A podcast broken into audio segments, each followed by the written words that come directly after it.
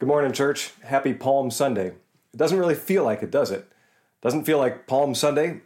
Doesn't feel very happy. Another month of this confinement we're in. Maybe for the first time we saw that one coming.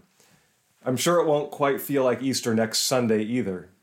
And yet, all the more reason to celebrate Easter because Jesus has risen from the dead. If death has no sting, what then do we have to fear? Yes, true, we'll be celebrating differently this year, but that doesn't mean we won't be celebrating. If you're on our email newsletter, then you should have already been aware of a number of these opportunities we have to connect this week. Uh, more on our website, uhchurch.org, or better yet, you can pause this right now, email info at uhchurch.org, and request to be added to our email list. That'll be the best way to stay connected in this time where it's easy to feel disconnected. So, this coming week, center prayer continues Wednesday at noon, the center of the week, the center of the day.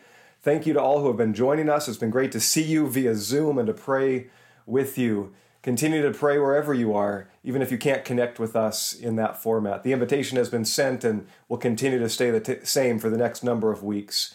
There's two special All Alliance family services this week that we can connect across the nation together. Again, digitally, uh, you can find info on, on their website, cmalliance.org, uh, or a link that has been sent in our newsletter. So that's a Thursday night prayer service, Maundy Thursday, and a Good Friday service with worship and teaching and hopefully great encouragement.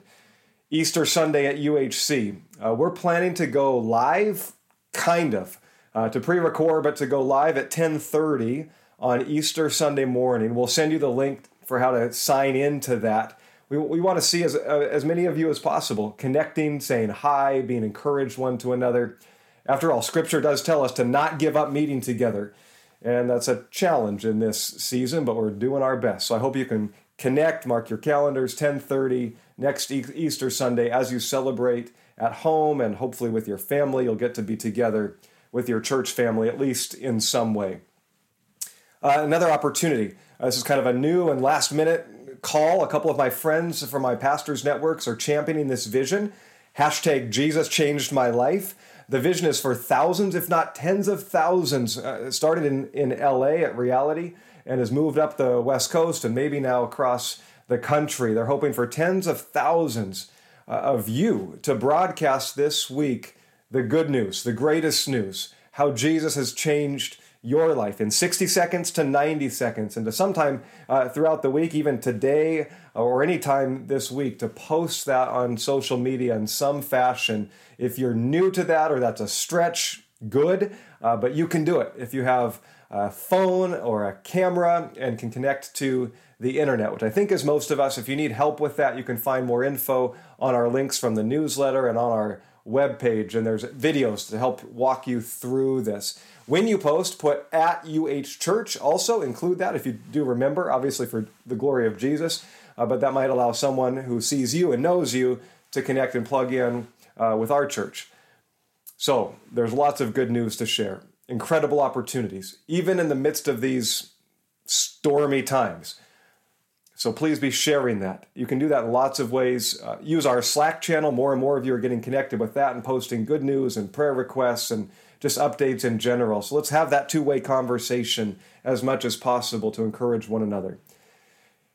Here's, a, here's another way to bless. I, I hope as you would share your own testimonies of just how God is at work and, and, and what you're seeing Him doing, you would also maybe take time to think about sharing on behalf of somebody else. You know, sometimes it's hard to share what God might be doing in us. It might sound like holy bragging, or maybe simply we just don't think it's worthy to be shared would you think about someone else's story, the way that they are loving and serving and blessing others that you've heard about, and share that on our Good News channel on Slack? Just to be encouraging that God is at work, He is moving in the midst of these hard times.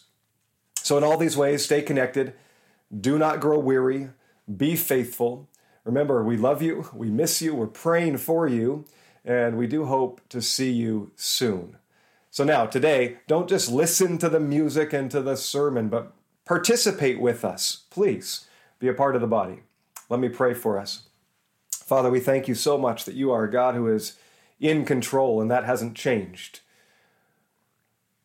Lord, give us peace. Allow us to rest in the midst of the storm that we are in, the winds that are blowing against us.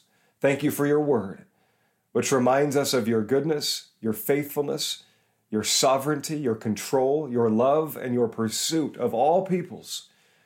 As we turn to you today through song, through prayer, and by looking into your word, we pray that you would open up our hearts, open up our eyes to the work you want to do in us and then through us.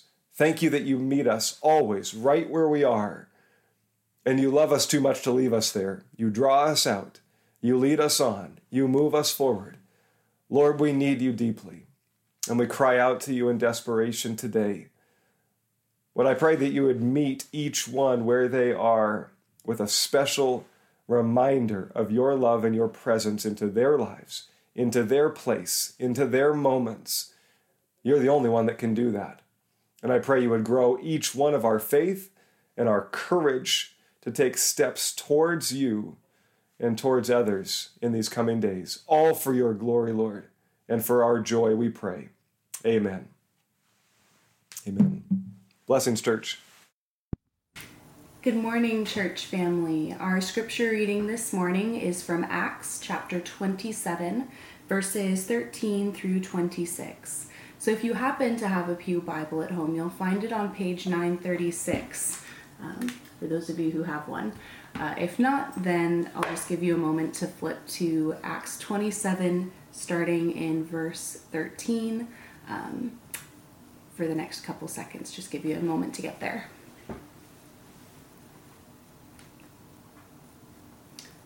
All right.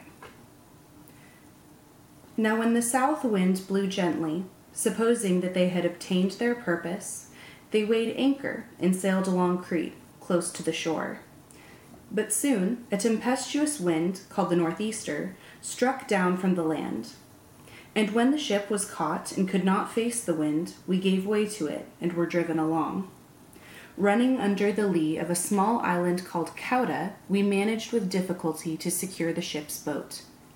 After hoisting it up, they used supports to undergird the ship then, fearing that they would run aground on the Syrtis, they lowered the gear, and thus they were driven along. Since we were violently storm tossed, they began the next day to jettison the cargo. And on the third day they threw the ship's tackle overboard with their own hands. When neither sun nor stars appeared for many days, and no small tempest lay on us, all hope of our being saved was then abandoned. Since they had been without food for a long time, Paul stood up among them and said, Men, you should have listened to me and not set sail from Crete and incurred this injury and loss.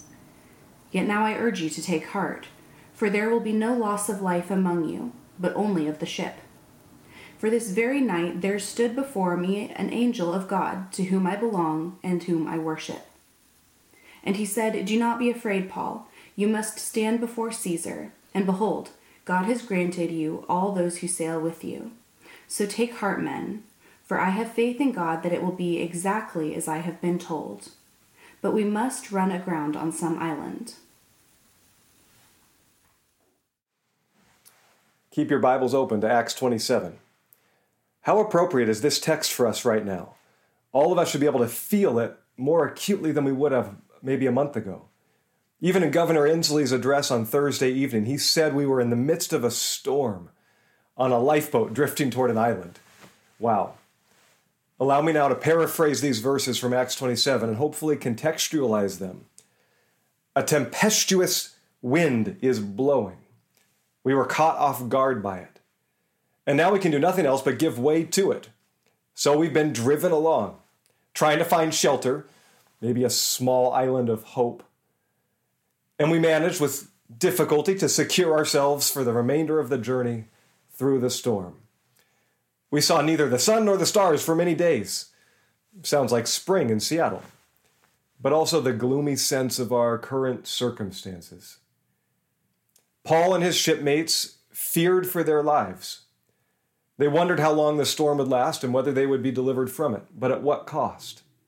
All the goods they had loaded up for the journey the things they thought they needed, which had given them a source of comfort and confidence, had to be cast aside.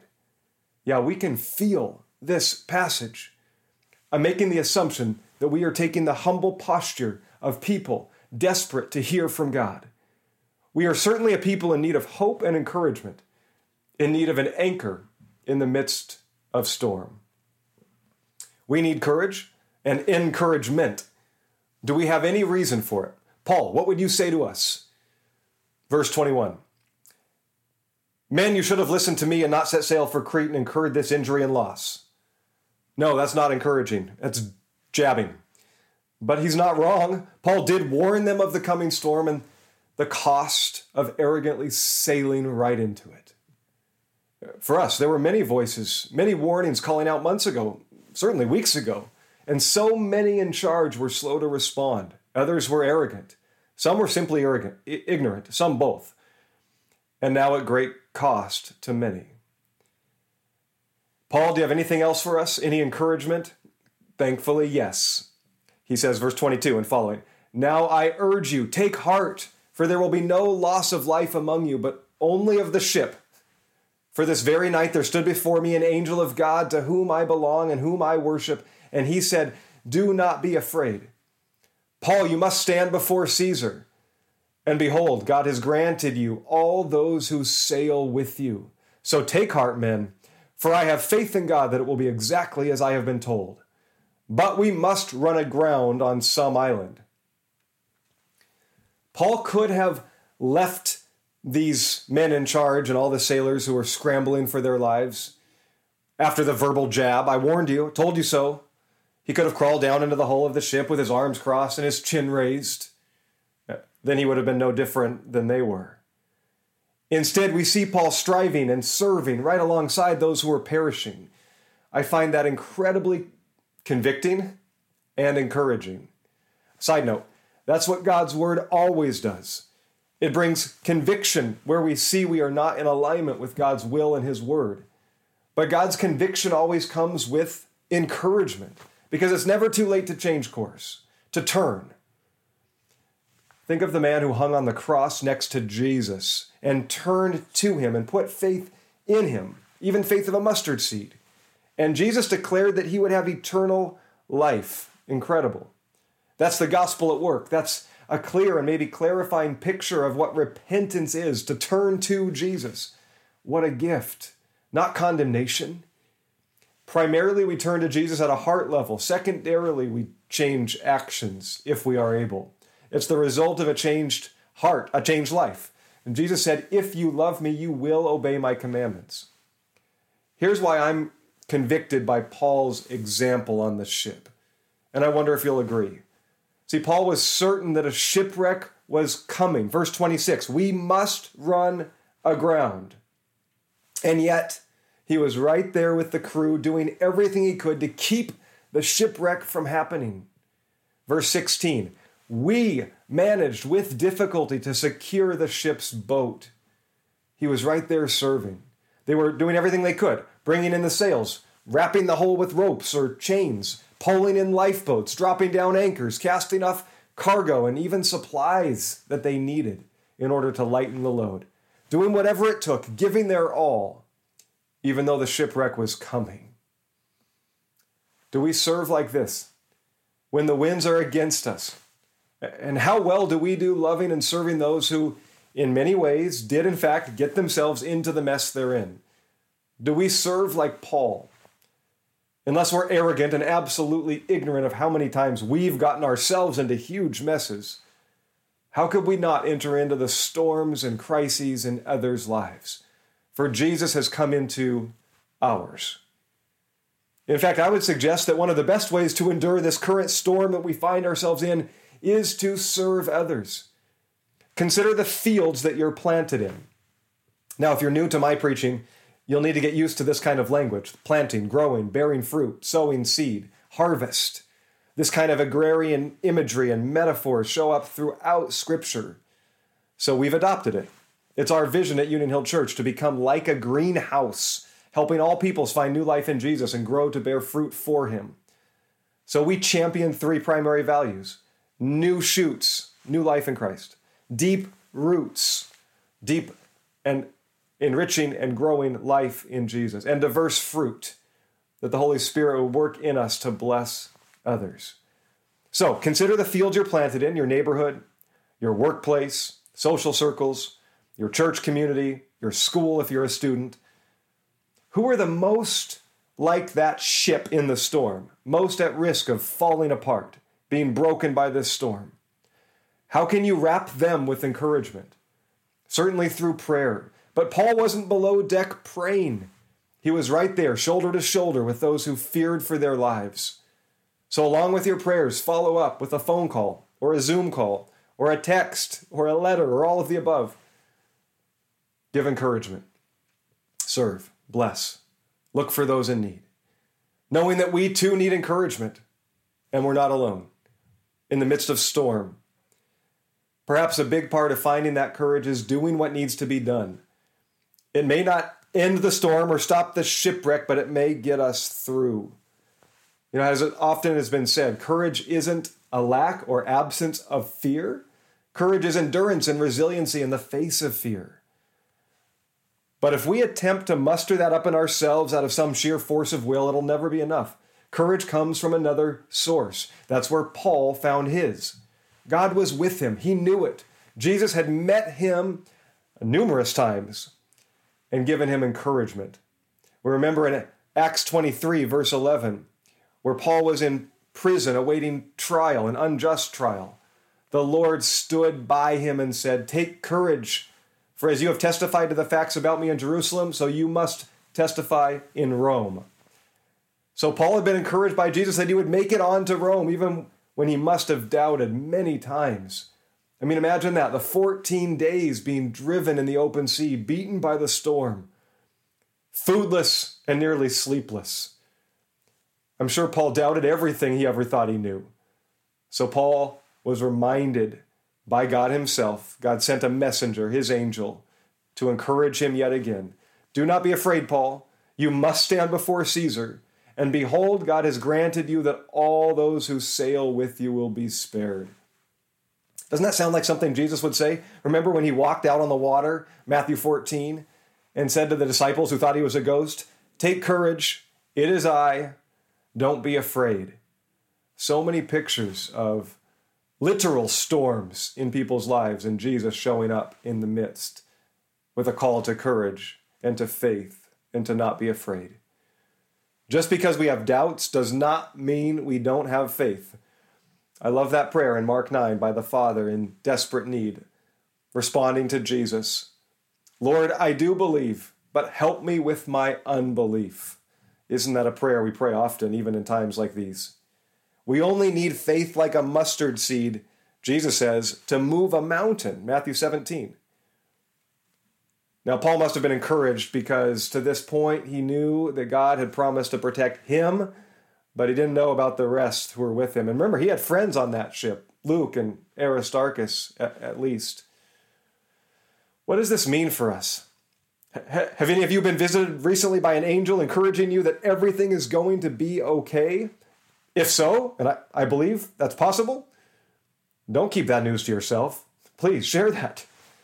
But angel or no, we do know this God is with us, He is in control.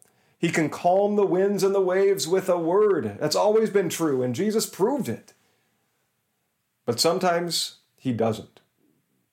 Sometimes He allows the storm to rage, the shipwreck to come, and for great loss to occur. Consider Job. After he had everything in his life stripped from him, but his very life, he said this, Job 121, Naked I come from my mother's womb, and naked shall I return. The Lord gave, and the Lord has taken away. Blessed be the name of the Lord.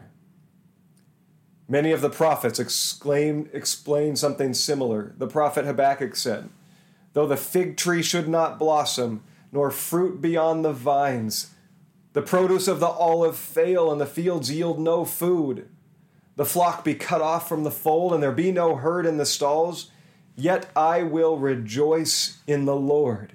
I will take joy in the God of my salvation. For God the Lord is my strength.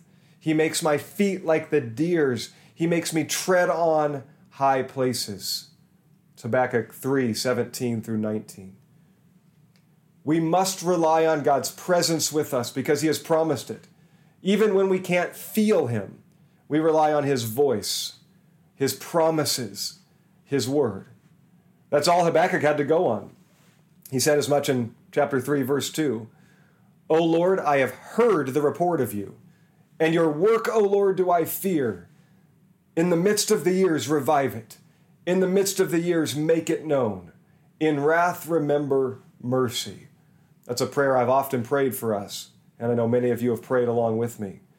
By all accounts, Habakkuk only had God's word. He didn't experience his active work, and yet he believed. So, in times of storms, it sure helps to know that others have endured more, that we are not alone. In the middle of a storm, let us look to others who have survived shipwrecks. We can be encouraged by the faith and courage of others. Some have been through far more than we have and endured. Paul had been shipwrecked three times already at this point of his old hat. He said in 2 Corinthians 11 all the things that happened to him, including three previous shipwrecks, make it four. So, Paul's experience and his confidence in God's word were enough to change the minds and actions of those in desperation. No, they didn't have much faith, but even a grain of faith can be enough. So, even if your faith is like a mustard seed, itty bitty, take courage. You still have it. Time for honest assessment. How are you doing? Overwhelmed? Struggling? Anxious? Is your faith feeling weak right now? Small or non existent? But if you have just but a grain of it left, good. Now, where are you planting that grain of faith? If you're not putting it in Jesus, you're putting it in something or someone else. And now's a good time to ask how is that working out? What's growing from that? What is the fruit in our life from where we are placing our faith? Maybe it's time to replant that seed. And then, if anything great grows from it, if any fruit is born in our lives, we can be truly amazed at God's goodness, and He'll have all the glory.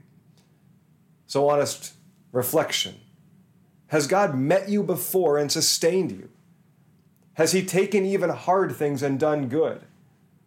So why not now? Has he changed? And yet, what if these are your final days or mine? We should always live with that perspective. Life is fleeting, it's a mist, a vapor. But it seems we're more acutely aware of that now, and that's not a bad thing. So, what if there is no tomorrow? That was the reality for those 276 people on board that ship. That was the reality for the man who hung on the cross next to Jesus. There was no more hope in this world for him. I mentioned him earlier from Luke 23, verse 42 and following. Hanging on a cross next to Jesus, he turned to him, he repented, and said, Jesus, remember me when you come into your kingdom. So he placed him as rightful king in his mind and in his heart. He knew he was his only hope. And Jesus turned to him and said, Truly I say to you, today you will be with me in paradise. If you're listening to this and you've never turned to Jesus and put your trust in him, this has to be incredibly hopeful. You don't have to have it all together before crying out to him, Save me, Lord. You don't have to have anything put together. It doesn't get much worse than being nailed to a cross deserving death for your actions on earth. But this man knew it. And in that moment, he knew nothing else but Jesus as his only hope. If you are still clinging to things on earth to save you, then you're probably not ready to turn to Jesus. But if you finally realize there's nothing on earth that will save, nothing that guarantees a sure footing, then Jesus is ready with arms outstretched, simply turn to him. The apostle Peter said in Acts 4:12, "There is salvation in no one else, for there is no other name under heaven given among men by which we must be saved." Pray a prayer like this if you find yourself in this place today. desperately needing hope, help, and healing. Jesus, I need you. You're my only hope. Forgive me for trusting in all other things. Help me to trust in you alone. That's a prayer we all need to pray. If you're praying that right now and you've never prayed like that before, would you do something? Would you pause and send me an email? I'll give you my personal email, ben at uhchurch.org. I would love to share a virtual cup of coffee with you. And if you've prayed like that a thousand times, we refresh that prayer right now. Would you pray that with me wherever you are? Jesus, we need you. You're our only hope. Forgive us for trusting in any other thing other than you, and help us to trust in you alone. Amen. Love you, church. Miss you. Hope to see you soon. Now let's respond to God and His Word in our lives as He leads.